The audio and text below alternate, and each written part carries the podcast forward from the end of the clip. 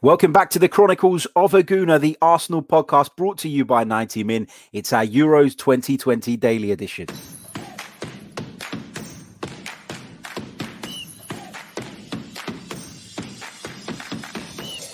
You're listening to the Chronicles of a Gooner, the Arsenal podcast. I'm Martin Tyler, and you're listening to Harry Symeou.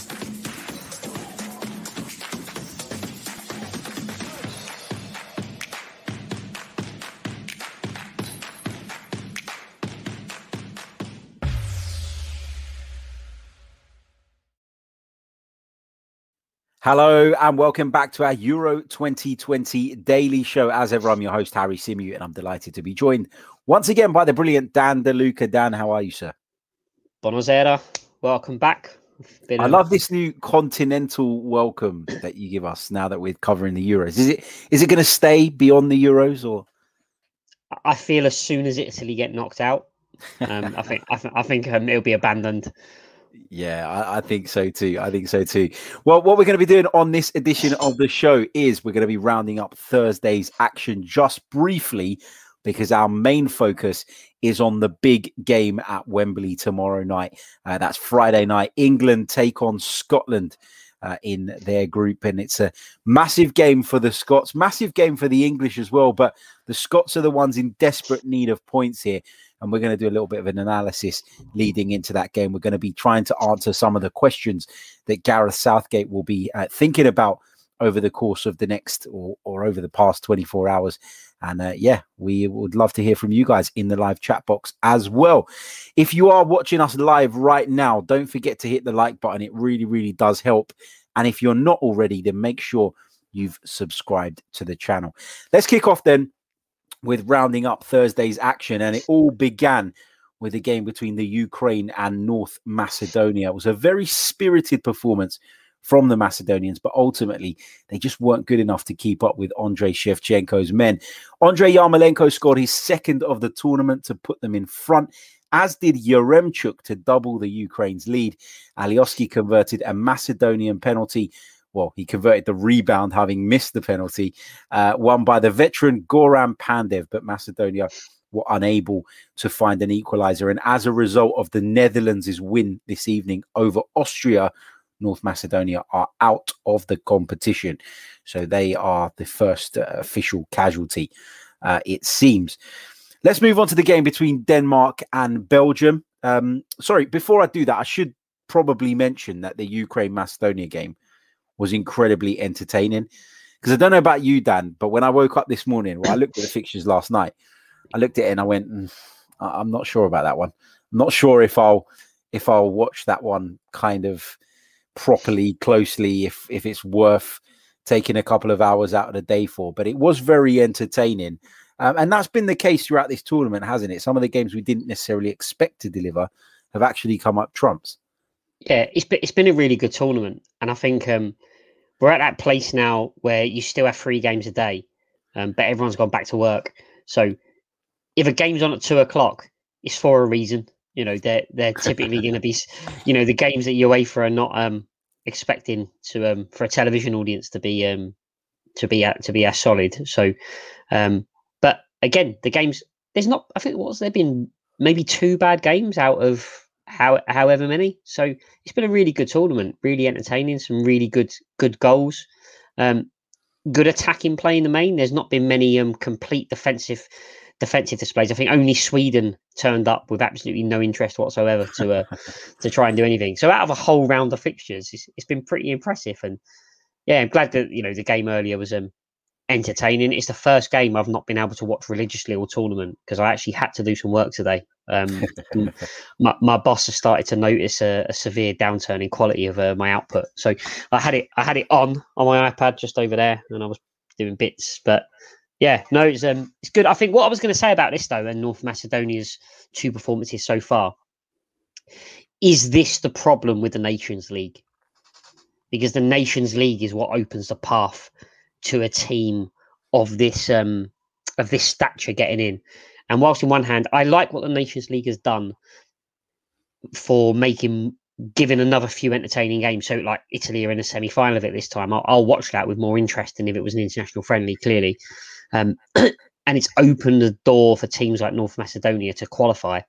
But the reality is, if you're qualifying from Group Four, you are by definition out of your depth. And do we really want a tournament where people aren't too fussed about watching the games? You know, this is meant to be the elite. This is meant to be the elite, um, the elite level. So I just wondered what your views on that was.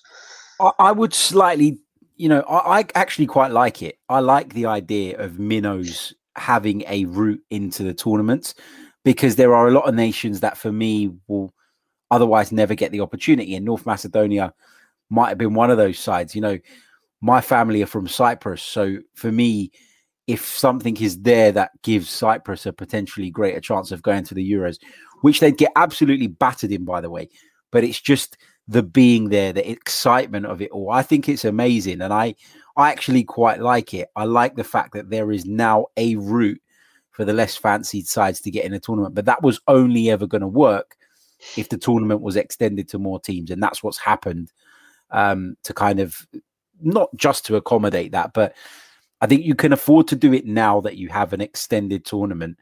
Um, I would even possibly consider extending the tournament further into the World Cup numbers. I mean, if you're going to go with 24, why not play with 32? Yeah, I think there's only I don't know. I want to say 55 or 56. I think there's only 56 um, European countries who compete in qualifying, or close to that number. I know some of the some of the countries in it are, you know, are barely in Europe, so you could extend it a little bit further. But I think what you said there does solve a little bit of a dilemma, um, because you could have 32 teams and then just do away with qualifying, and then run your Nations League tournament a little bit bigger concurrently, and you could still have, you know, you could have the minnows of Europe if you like, trying to qualify for four or five spaces of that 32 perhaps so yeah. i think there's something there's something in that because at the end of the day um, it's the same amount of games for each team if you have 32 there's just more groups and there's a little yeah. bit more of a gap between games so you may you may as well you got you got basically got half of europe in it anyway and we're in a position where it's so hard for a big club to miss out and that's what you that's what uefa wanted when they expanded it they don't want the likes of holland not qualifying which has happened I know it was a World Cup, Italy not qualifying, but Italy not in Euros would be ridiculous, and they don't want to risk that as some of the middle nations are improving, like your Croatia's over the years who have emerged and so on. Yeah, absolutely. Let's move on uh, to the game between Denmark and Belgium. Uh, the Danes took the lead through Yussuf Poulsen. He opened the scoring inside just two minutes in front of an almost full Parken Stadium. Tributes were paid to Christian Eriksen, who is recovering in hospital just a few hundred yards away from the stadium, with the players taking a pause in the 10th minute to applaud the Inter man. Belgium, though, in the second half were a completely different side. De Bruyne, Witsel, and Hazard all came off of the bench and showed the stark difference between the Belgians at full strength and then without those aforementioned stars. Um, we've got to talk before we talk about anything else about Kevin De Bruyne because the guy is an absolute magician, and we've said it time and time again when when sort of discussing general Premier League topics. But you know, the finish Dan for his second go- for well for Belgium's second goal was outstanding, but the composure he showed in the build up to that opener was was sensational, wasn't it? Something else. Yeah, it's um at his peak. Is there a better player in the world? I, I, I don't I don't think there is. I don't think there is. Or you know, maybe arguably Messi still is, but because he's because he's now back to just normal as opposed to you know on a different planet. Perhaps you don't notice, but Kevin De Bruyne on his day is brilliant. He's unplayable. Um, he's got elegance and he's got the strength and there's he can choose what, what he can choose what he wants to do when he wants to do it. And that's what makes him so hard to play against. And that's why he, when he turns it on that is enough normally for his team to his team to get the three points or the win or whatever it may be they're playing for. And in the second half um, he didn't have a bad first half but in the second half he turned it on and that was it. That was all it took. And that's why belgium I don't think they're quite good enough to win the tournament for whatever reason. I can't explain why. I just don't think they're quite there. Um, I think they've missed their window. But if he plays well, if he plays well, they've still got a chance, haven't they, to go really, really deep in this tournament. Yeah, absolutely. And just referring back to that first Belgian goal, the the equaliser, the build-up play was was fantastic. And and when it came to Kevin De Bruyne, they were analysing it on the BBC ahead of the uh, Netherlands game, and they literally, um, you know, they the, the two strikers on the panel, Jimmy Floyd Hasselbaink and Alan Shearer, literally uh, said, you know, uh, we would have shot twice before Kevin De Bruyne actually did what he did, which was to shift the ball past the on-rushing defender and slide it across the face of the goal uh, to be tapped in. So brilliant composure there from Kevin De Bruyne. Touched on the the finish for the second goal. Sensational to strike a ball that cleanly on your weaker foot is is really something special. Kasper uh, Schmeichel beaten all ends up, and normally I'd look at a goalkeeper in that situation and say, "Hold on a minute, you know you can't be beaten. Sorry, you can't be being beaten at your near post like that." But such was the ferocity of the strike. I think you've just got to give it to Kevin De Bruyne, haven't you? Yeah, I think the thing with the near post thing is not many people strike there because you're not supposed to score there. So I think there's an element of goalkeepers naturally not quite expecting it. And then so, too often, I should explain it. If you see a goalkeeper make a save at his near post, normally he's already started going the other way and then he falls back and makes the save, right? Because it's hit with such ferocity, as you've described, Schmeichel can't do that. That option isn't there. So once he's moved away from that near post, as he would do, because he's got the rest of the goal to worry about, you know, nine times out of ten, you don't get a shot that crisp. It was a really, really good finish, and that's why that's why it's gone in. So, yeah, I get the point about the near post.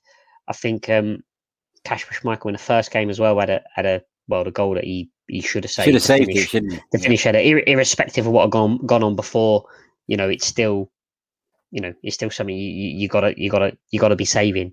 Um, but I think this one was just a, a really good strike by a really good footballer. And if if hashtag DDL has, has got a bet on De Bruyne to score from outside the box, then then I'm all for it. I was just watching the replay just to check if that ball was just outside, and um, and um, yeah, we we got it done. So extra extra extra extra, extra impressed, um, extra impressed, with, extra impressed with the strike for those for those selfish reasons. No, really really good performance by De Bruyne, and um, Belgium have got quality going forward. They've got quality going forward. The reason I worry about them a little bit is the defenders are past their peak, and as good as Vertonghen and Vermaelen and Alderweireld were, at their peak. This isn't. This doesn't feel to me like a Cannavaro Nesta situation where where they never have a peak and she get better and better and better. And I just think against the, I don't want to be doom and gloom, but I just think when it gets to the final four, I just don't, I don't quite fancy him to do it.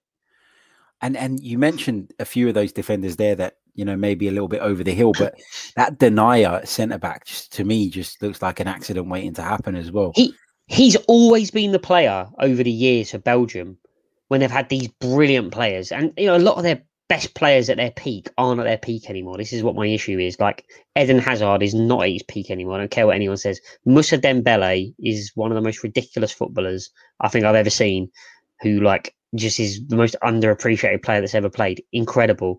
Um, the three defenders I've mentioned. But when you looked at that team in history, there was always, there, you always looked at the, the, and thought, What's he, he doing? Why there? is he in there? Yeah, how's he how's he broken into this party? Like what's what what's going on? And he's still there.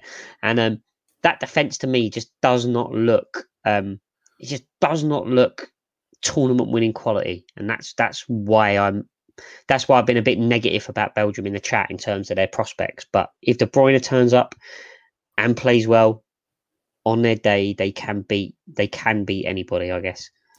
Another player who was a difference maker for Belgium today was, in my opinion, Romelu Lukaku. Um, obviously, played a massive role in both goals. In the first goal, he was the one that cut the ball back to uh, to Kevin De Bruyne, having sort of sprung the offside trap. But his movement in the lead up to the second goal was really important as well.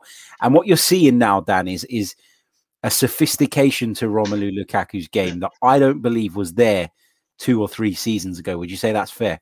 Yeah, I would. Yeah, I would. I think he used. He's always scored goals. Let's have it right. From the day he was born, the guy has scored goals. From when he turned up, um, well, in Belgium at Anderlecht, wasn't it? And then he he he come young at Chelsea, went to West Brom, scored goals there, went to Everton, scored goals there, back where back to Inter. He's, he's, wherever he's been, there's been goals, but nothing else.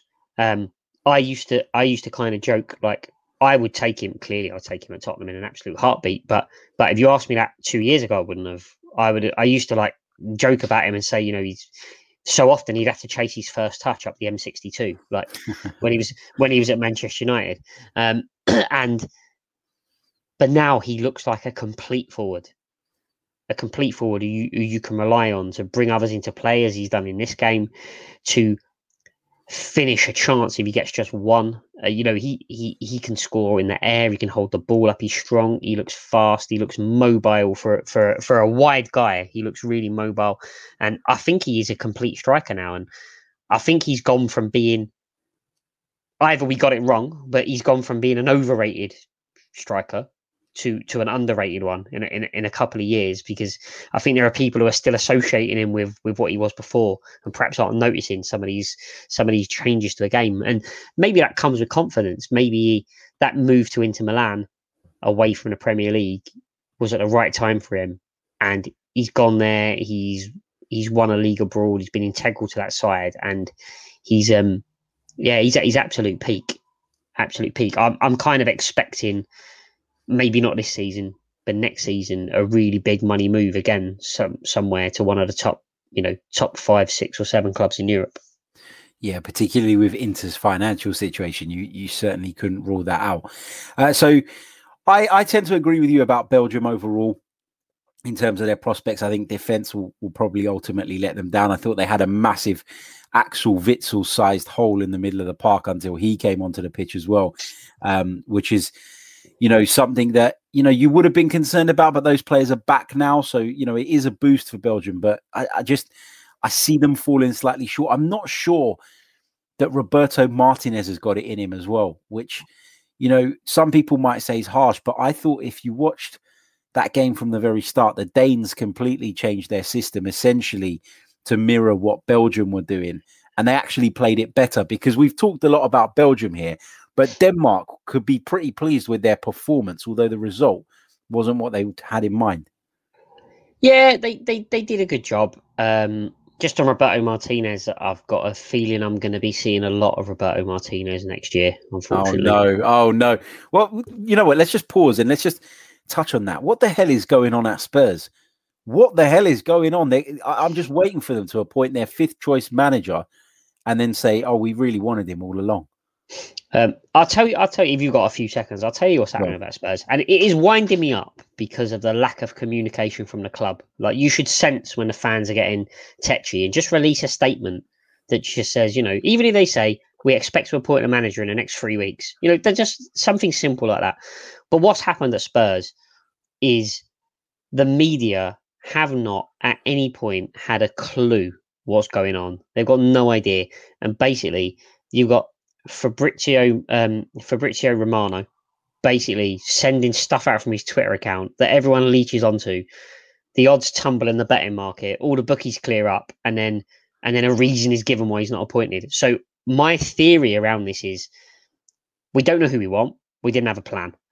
I think Conte became available, so we rang Conte up and asked to speak to him, and it became very clear that we couldn't attract Conte to the club disappointing for the fans, but understandable. We're talking about an elite manager, and we're not a club capable of being an elite club this season. So that's fine, no problem.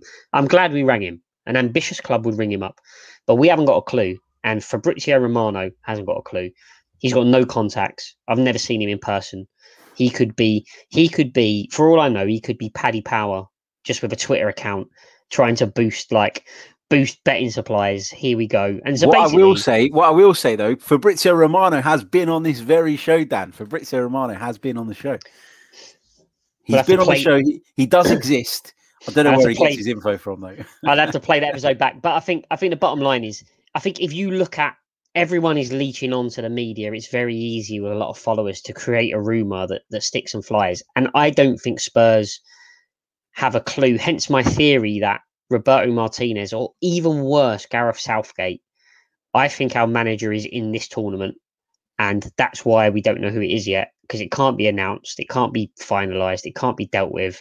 And in the meantime, it's anyone who's ever managed in Italy who's been linked with a club, and no one's got a clue. I think if you look at a, a rumor about, I don't know, let's say, I don't know, Spurs linked with Simone Inzaghi, which he was the favourite at one point. If you look at it and think, really, the reason you think really is because it's just not happened, and and that's a that's where we are with Tottenham. Mess, Yeah. absolute mess. Agreed. So, s- sorry, No, no, no. We died. Agreed. Agreed. Let's uh, let's. I just quickly sort of mentioned Denmark, and I thought that their performance was pretty good, even though the result wasn't what they'd hoped for. But did you feel like the whole Christian Eriksen thing maybe played a part today? Because I felt like there was, it was great to see almost a full crowd in the stadium. The place was bouncing, the atmosphere was incredible. That stand behind one of the goals in particular was uh, jam packed, and the atmosphere looked phenomenal. But do you feel like that kind of, and I, I don't mean this to come across in a horrible way, and I don't want anybody to take it like that, but do you feel like the whole Christian Eriksen thing and, and the kind of tributes to him um, were a bit of a distraction for the Danes today, and maybe their emotions took over, Yeah. and they weren't quite as pragmatic as they could have been. I think um yeah yes I do to a degree. Look, I don't want to disrespect any anyone with my views here, or you know, people having cardiac arrest is serious shit. You know, it's probably affected a lot of us in in some form, and, and that that's it's not a nice thing. I thought the tributes went too far at a professional level. Now, let's get it right. He he hasn't died. Okay. Now, if he's died, that's that's that's a different level. And then you question whether they should be playing the game at all, or should be withdrawn from the tournament. He hasn't died. He's had a serious injury, a medical condition, but an injury, and he's had to withdraw from the tournament, and he's probably had to retire. I get the show of solidarity. I get the respect. I get the fans. I get Belgium playing the part. Where I draw the line was stopping the game at ten minutes stopping the game at 10 minutes. This is top level football in a top level tournament. And people say the result doesn't matter. Well, if the result doesn't matter, then withdraw. Withdraw from the tournament. I'm not having the result doesn't matter. You've turned up. So at this point, you're 1 0 up after two minutes. And then after 10 minutes, you stop for a pause. And like, he hasn't died. Let's remember that point. If he had died and they wanted to applaud at that point, then maybe I'd have accepted it a little bit. That was the bit where it went too far for me. The you'll never walk alone, all the clapping, the shirts, brilliant, fantastic, really emotional and touching. But to stop a game of football and break momentum at 10 minutes, I just don't understand that. And I don't think I don't think it would have been a problem as such if they had waited until the ball went out and stopped for a, a brief pause. But what happened was Belgium were in possession and they were quite far up the pitch as well at that point. And the game was stopped. You know, there were boos and, and they were forced essentially to kick the ball out. do you remember do you remember when the Premier League came back um, after the first lockdown and the first Yep. few games and they introduced this ridiculous drinks break, which they said was because because of COVID, but really it was to see how it worked ahead of the Qatar World Cup because it's going to be about 1100 degrees. That's why they did it. But you see how often those first few games, within minutes of the the drinks break, someone's conceded a goal, or you see it happen a lot in football where an incident happens and then a goal goes in very very quickly after. Focus has to be maintained at all times. You, you know this is top level football, and you know people might think I'm overreacting here, but I really don't think I am. Like you've added a break in momentum and an opportunity for something to shift. Like they shouldn't have done that. I thought that was ridiculous. Did it affect the Did it affect the result? Maybe not. But were their minds on Christian Eriksen? If your mind being on Christian Eriksen is a distraction and affecting your ability to play, then keep it outside of the parameters of the game. Do it before the game. Do it after the game. Do it at half time if you want. But during the game, you've done that to yourself, Denmark. I, I don't feel as strongly about it as you do. I, I didn't really take issue with it, but I can see where you're coming from, and I and I get I get the point. Um, for me, is it something that that should have happened? I, I don't really have an issue with it happening. The only thing, like I said, if I was a Belgium fan, I might have been a little bit frustrated at the particular timing of it because, as I say, Belgium were quite far up the pitch at that point, and you know the Danes had kind of stopped. There was whistles all around the stadium, and Belgium were almost bullied into putting the ball out of play. at, at a time when they were in possession. I'm not saying they would have scored from that particular passage of play, but I can understand why somebody would feel that that was maybe a little bit too much. I, I completely get where you're coming from on that. Um, also, today, uh, the Netherlands defeated Austria by two goals to nil. I didn't really think that was a particularly entertaining game, Dan. I've got to be honest. I don't know if, uh, if I'm a little bit, I don't want to say I'm footballed out because I've really enjoyed the tournament so far, but I, I don't know. I was sitting there and I was kind of like, I wasn't dozing off, but my concentration was was on and off throughout that one. I didn't find it particularly encapsulating. Yeah, it was. Um, I got bored, to be honest. I got bored, um, and I was really disappointed with Austria, just in terms of what they offered to the game, and that didn't help. Um, but the, do you know what I found really odd in the game? And I don't know if this was just just me, and a, a bit like you. It's not being footballed out, but I've seen better games this week, and I know there's better games ahead next week. So this game to me just felt like I don't know an extra course of food that I didn't really need, but I'm going to eat it anyway. You know. Yeah. Um. So so I watched the game like everyone else, and what I found really weird was the atmosphere in the um in the Amsterdam arena felt really really subdued. That it wasn't the normal bounce you, you get from the Orange Army, and I don't think that particularly helped my mood either. Um, Holland scored really, really early, and Austria offered absolutely nothing. And I can't work out if Holland played well or Austria was terrible. And I know that's harsh because if you watch a game like that, if it was your team playing, so yesterday I was on talking about Italy, if Italy put in the Holland performance, I'd have been absolutely delighted with it. I'm watching Holland and I'm wondering whether the opposition were just terrible. But Austria offered nothing. There's some decent players on that pitch. I know he's well, he's not old really, Alaba, but he got forward once in the whole game. Sabitzer was playing deeper than I really expected him to. Um, there was no real attacking play. I think it took that to the 88th minute for their first um, shot on target, which was which was the feeble header from the substitute. And I just didn't think they offered anything to add to the entertainment of the football match, and that's why I, I just found it really boring. Agreed. Uh, But have we?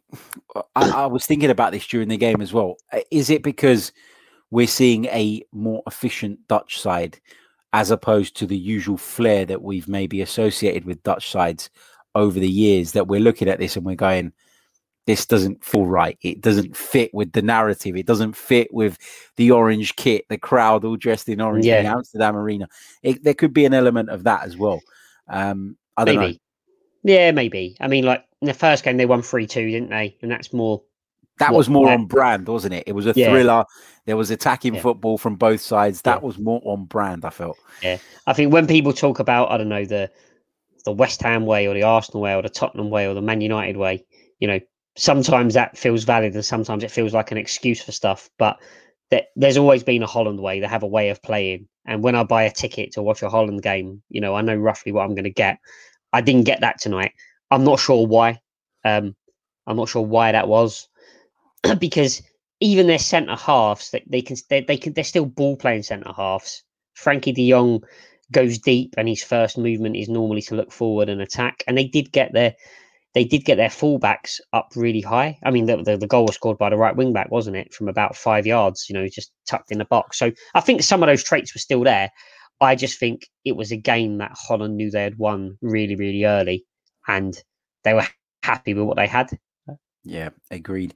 And and while we were watching the game, we, we were texting one another, and I and I asked you the question, and I'm going to share the answer uh, with those who are watching or listening because I'm not sure this is necessarily common knowledge. Maybe it is, and maybe I was just being stupid. But the question kind of came to my mind as to why the Netherlands play in orange, given that their flag is made up of red, white, and blue. And the answer is uh, that the Dutch royal family uh, name is Orange Nassau. And it goes all the way back to their ancestor, who was known as William the Orange, who was around in the 1500s. He's supposed to be the uh, forefather of, uh, or the founding father, if you like, of, of the Netherlands as a nation. And uh, he always used the color orange because it was part of his name um, as a color to symbolize uh, national unity and Dutch pride. And it stuck ever since then the reason the flag changed to red, from what I read this evening, is because the color orange was more difficult to make back in those days um, when they were making flags, and the Dutch relied on uh, travel. Yeah. in- Just mix it with a bit of yellow. yeah, well, you'd think that, but it's Come not. on. We're talking about the 1500s here, where the Dutch relied on on overseas trade and used the, the sea a lot. They said that the red was uh, more obvious in it, that it could be spotted more easily, but also it was uh, more difficult to make that color. That's what I read. Don't know. Anyone's got the uh, find- alternative to that? Let me know because uh, you, I'll be you find a podcast that provides that level of education. You you've go. never listened. You've never listened to a pod like this, but it got me thinking as well.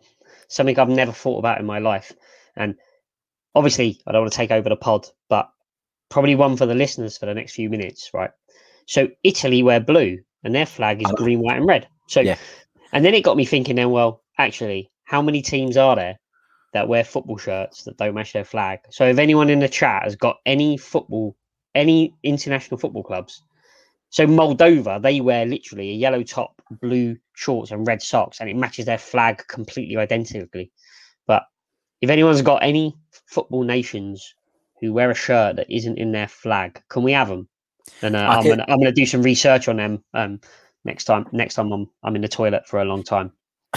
Cyprus is another one.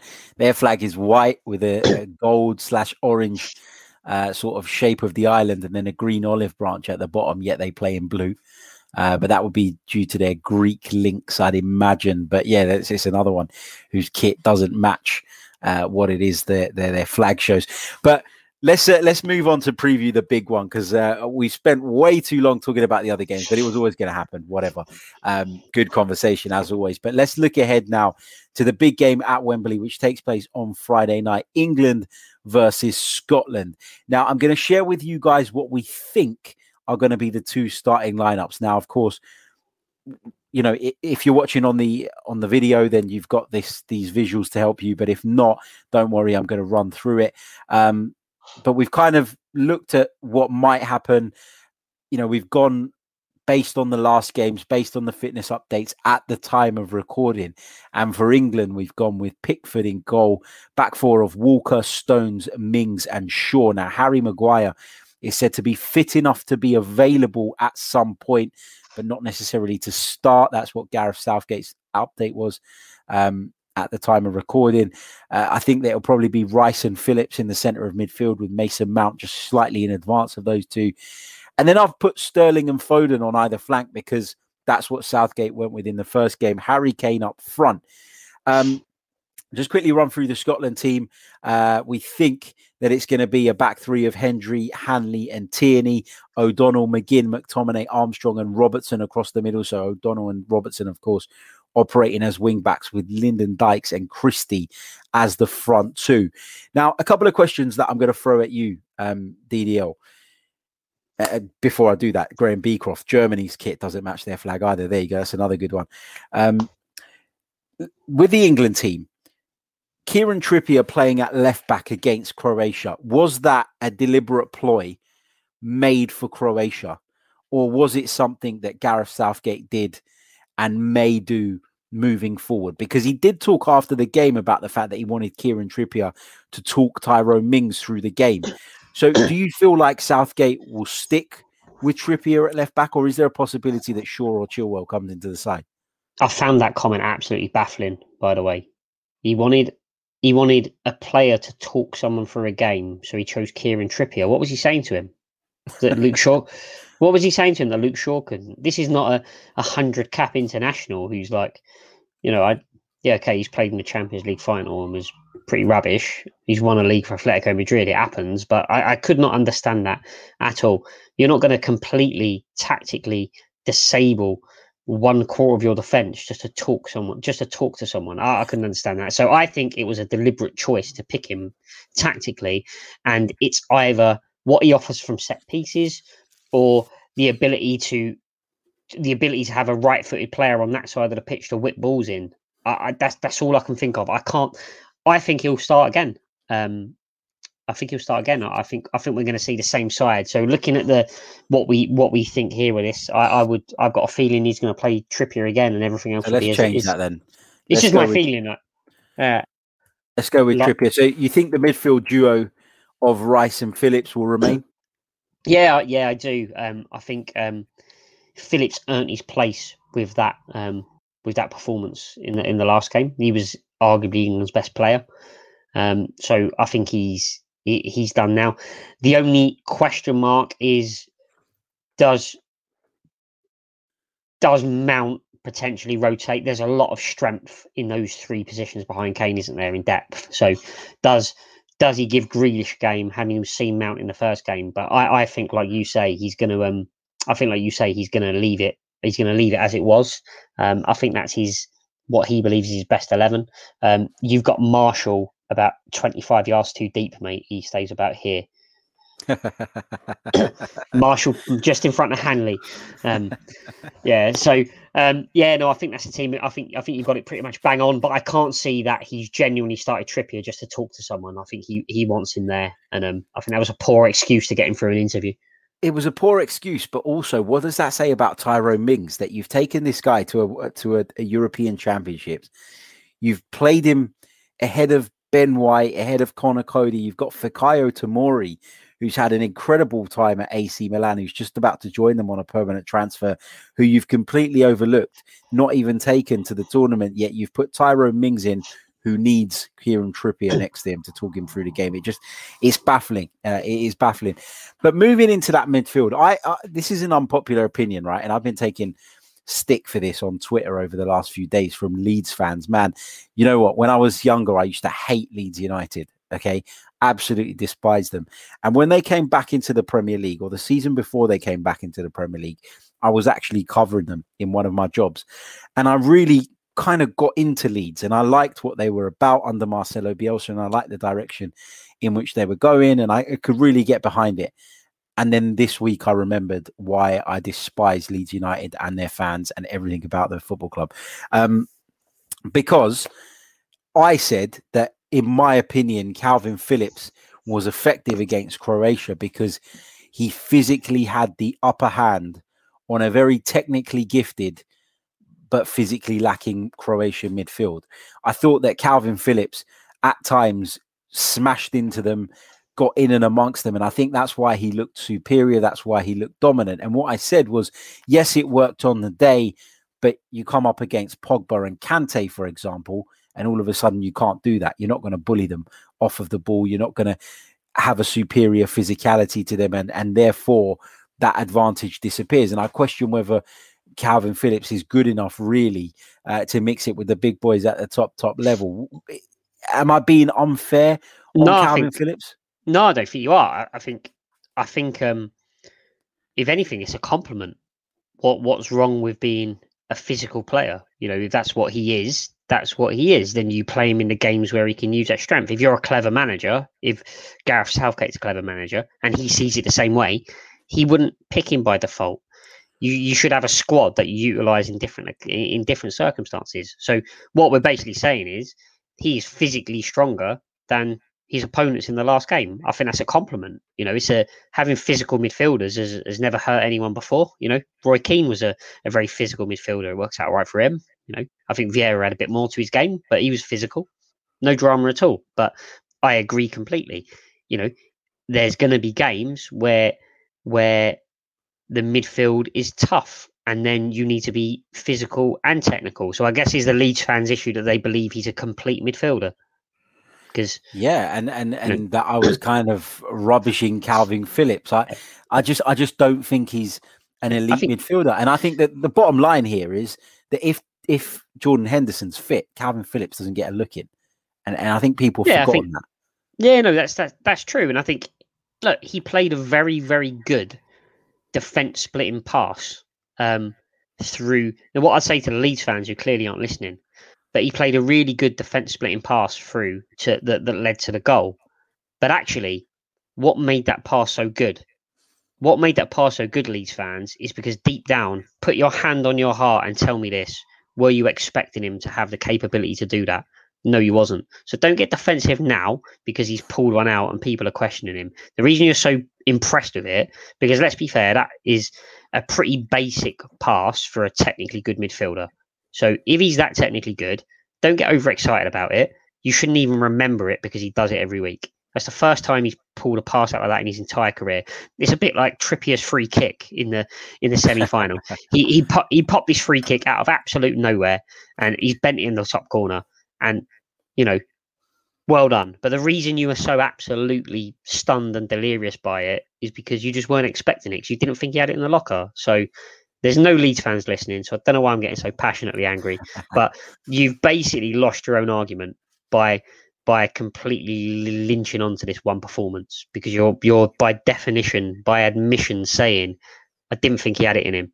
Yeah, agree. Thank you very much. Moving on to the, the two wide positions, um, Sterling, Foden. Would you stick with them? Would you do something different? I know you've been quite quite critical of Sterling in the past. Did he do enough though for you against Croatia to, to suggest he deserves to retain his place? Yeah, I think so. I mean, he, he played well he scored the winning goal, um, which almost, you know, should make you almost undroppable for the next game. I have been critical of Sterling, and I've not been critical of him as a as a player. What I've said about Sterling, and I still say about Sterling, is Sterling is. This is going to sound really harsh. I'm going to get pelters for this, but fuck it. Sterling is a bridesmaid. Okay, Sterling is a Sterling is a very, very, very good player who, when he plays with world class players, he excels and he provides a really good, you know, best supporting actor. That's how I describe Sterling. So when he played for Liverpool and Suarez was exceptional in Sterling's breakthrough season, Sterling was exceptional. I've said this before. I've said this many times before. As Harry will tell, I've said this for years. When Suarez left Liverpool and was replaced by who was it? Someone ridiculous, Rickie Lambert. Sterling had an absolutely appalling, appalling season when he played for Man City and Aguero was there up top firing all cylinders, Sterling was fantastic. When Aguero's out injured, Sterling disappears and shirks and he has a weaker season. Sterling is a supporting act. When Kane plays well for England, when Kane was dropping deep and pinging in balls and he was scoring goals against Spain, Sterling looked good. Sterling needs someone world class around him. And and that's that's all I say about Sterling. So it's not criticizing him, it's me saying what I believe his role is. So if Kane doesn't play, even if Kane plays badly, doesn't matter. Kane occupies players, and that's how Sterling gets space. Um, so um, that's my view on Sterling. But I think he yeah he needs to start. He played well. He's better than the other options. He's far better than Rashford. He's still better than Sancho. He's had a bad season by his standards. It doesn't mean it's a bad season. So I think he definitely starts. I don't think it's unreasonable to not play Foden. Um, but I would I would still start Foden against against this opposition. Um, I, I, don't see why not, but I don't see anything wrong later in the tournament of bringing Foden off the bench. I don't think Foden needs to be a, an absolute guaranteed starter. You know, he's still an absolute rookie at this level. Um, I know you could say the same about Rice, the same about Phillips um, at this level, but Foden is still a relative rookie at international football. It is a different game. So I wouldn't be surprised if if it's not this game, the next game we see Foden dropped out to the bench um, and Rashford and Sancho given a start, or and then and then and then um, he's brought in off the bench to try and influence the game from there. You know, you don't have to win the game in the first half. Yeah. No, agreed. Um, just sort of moving on uh, in terms of looking ahead to this one, I, I just want to make it clear that I do feel that England should beat Scotland. I do feel that England are far superior. I love Scotland in terms of the heart with which they play. Uh, the effort is 10 out of 10. You know, I always say it, but I've been to Hampden Park to watch Scotland and I instantly kind of fell in love with the whole, um, you know, the whole atmosphere. It was incredible. And I think that they'll be coming down here, obviously a little bit disappointed that they lost the first game because had they won it or at least got a point, it would really change their outlook going into this game. And now it's almost where you'd have expected them to come, sit back, and try and nick a goal. They almost have to be proactive now, and I don't think that works in their favour. But just looking at the way they're likely to line up, Dan, you know, um, we know Steve Clarke likes to play this way. It's a three-five-two.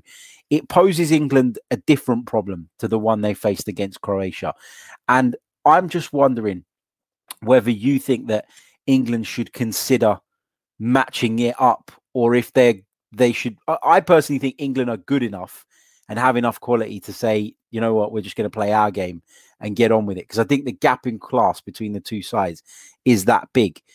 But playing this way, playing the Scotland way, does pose significant issues that England didn't have to deal with in the first game. So, for example, two centre forwards to to occupy the two centre backs means there's no longer a spare man. There was plenty of spare time uh, on the ball for those centre halves against Croatia, who essentially played without a front man. You look at the wing backs who are going to be bombing on forward, and we know what you know how good Robertson can be, which is ultimately going to ping back Trippier and Walker, who have been massive for England in terms of getting forward. You look at that midfield, and when I talked about the physical superiority that England's midfield had over the Croatians, they're not going to have that against Armstrong, McTominay, and McGinn. I feel those three guys, from a physical standpoint, can definitely match them up. Um, and and I would argue that maybe actually they're probably more physical. So this this system and this approach that Scotland are likely to take, it poses different challenges uh, to England. And so, are, are those challenges significant enough, in your opinion, for Gareth Southgate to say we need to be different? We need Yeah. to do something different here. So I think if I'm Gareth Southgate, I I wouldn't change my shape at home against Scotland. I would expect Scotland to come at me like lunatics for the first half hour, and I would expect expect Scotland to fizzle out, and I would trust my defenders to be able to hold Scotland off for half an hour. And if I can't hold Scotland off for half an hour, I would trust my forwards to to rectify the situation in the second half. Because if Scotland score, Scotland will stop immediately, and they will have something to cling to.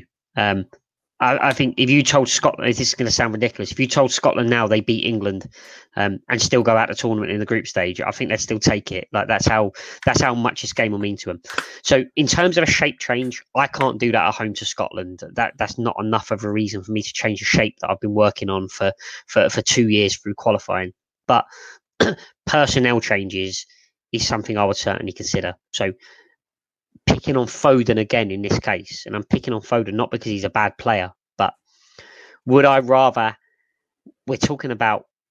Let's be fair, right? Dykes is rubbish. Let's, let's make no bones about it, right? He does a job, but he's rubbish. The strength is, as you said, the fullbacks bombing forward. Well, who is more likely to pin Robertson back? Someone like Sancho there. Um, I don't like Rashford as a player. I've, I've, I don't think he's top level international quality. I think he's a good Premier League player, and that's that. There's a big difference. But I would look at that position there, the Foden position. I would have someone pacier and more aggressive, similar to Sterling's style of play, to try and push Robinson back. If Tierney doesn't play, I think that's really big for England because because Tierney can get forward as well. Tierney can leave that three quite easily. Hendry and Hanley will will surround Harry Kane, and Tierney could act as a spare mid, uh, a spare a spare defender who sort of runs out to support the attacks. If he doesn't play, um, you've got a good opportunity to pin Robertson back, and then a lot of Scotland's plan A is completely out the window. So with a personnel change, that's how I would approach this game, and it would be it would be one of the faster players, probably Sancho instead of Foden, um, to start the game and and pin Scotland back, and that is all I would do, and that would be enough to contain any any adventurous idea Scotland had of um of trying to win this game in the first half. Yeah, I I, I think on balance, I, I probably agree with you that I wouldn't make the the person the system change anyway. But you can also change it kind of in game as well, couldn't you? You could always have Kieran Trippier stepping further up the pitch and Raheem Sterling essentially tucking in a little bit more like he would naturally anyway, and that becomes all But- of a sudden, doesn't it? A but how midfield is he- five. How is he going to talk to Tyrone Mings? He's too far away. He's He's too all the way far away. Tyrone, Tyrone. oh man, no, you're absolutely right. Um, but yeah, you know, you could you could shift that around and you could accommodate it when off, o- well, when out of possession, I guess. Uh, so there are ways around that for sure as well. Um, just to kind of wrap up, what sort of chance do you give Scotland to come to Wembley and get a result? Because you know the kind of football romantic in me, and and listen, I'm not I'm not an England fan. I I don't particularly care um, who wins the game. I I just you know for me, I love seeing an underdog do well, and I know how much it means to the Scots. And if they were to come, England are going to get through anyway. If Scotland were to come and and get three points, and that was going to take them through, I'd actually be quite happy for that to happen. So, you know, I'm trying to sort of work out how much of a chance they have, but every time I think about it rationally, I keep coming back to an England win. Where are you kind of sitting on it? I think I think they've got they've got a puncher's chance, if that makes sense. You know, they've got a puncher's chance. If they if they can take the lead during the first 15, 20 minutes where they're gonna have a spell, I promise you, if any England fans watching, the first 20 minutes of this game is not going to be enjoyable. Scotland are gonna Scotland are gonna come out and they're gonna swing. And if they get a goal and they can keep their discipline, um, use the experienced players like McTominay to support the to support the back line and shut England out. Um, if you play deep against England and keep Harry Kane quiet, you know you've got a chance to shut them out for a period of time. There was only one goal against Croatia at the end of the day, and you know Scotland, uh, England haven't actually been free scoring. But I think this is going to be one of those brave derby type performances from the underdog, but the class and extra quality is going to shine through when it matters. And I think England are going to win by by the odd goal, whether one 0 or two one. Um, similar to when England played Wales at the last Euros. Yeah. they didn't really deserve it, but they got it done, and um, I, I, that's what I'm expecting from. That's what I'm expecting from this game. Yeah, I think that's probably going to be quite spot on. Uh, don't forget, if you are watching us live, make sure you hit the like button because there's over 150 of you watching us right now across the multiple platforms. Uh, but we've only got 20 likes on the board. So let's at least get that up to 50 by the time we wrap up the show and run the outro. Uh, big thank you to Daniel in the chat for your very kind super chat donation, mate. Says he's very excited for the game. Daniel, thank you so much. And a big thank you to every single one of you who has joined us, who's watching it live, going to listen to it back or watch it back. Uh, we appreciate all your support. But please make sure you hit the like button, you subscribe to the channel if you're new, and if you're listening via audio, you leave us a review. Uh, Dan, thank you so much, mate. Um, really appreciate your insight as always. Great chat. And uh, I look forward to uh, catching up with you on the next one. Yeah, my pleasure. Sure, I'll be back on soon. For sure. For sure. Right. That concludes this edition of our Euro 2020 daily podcast. We'll be back very, very soon with more. Until then, take care. Ciao.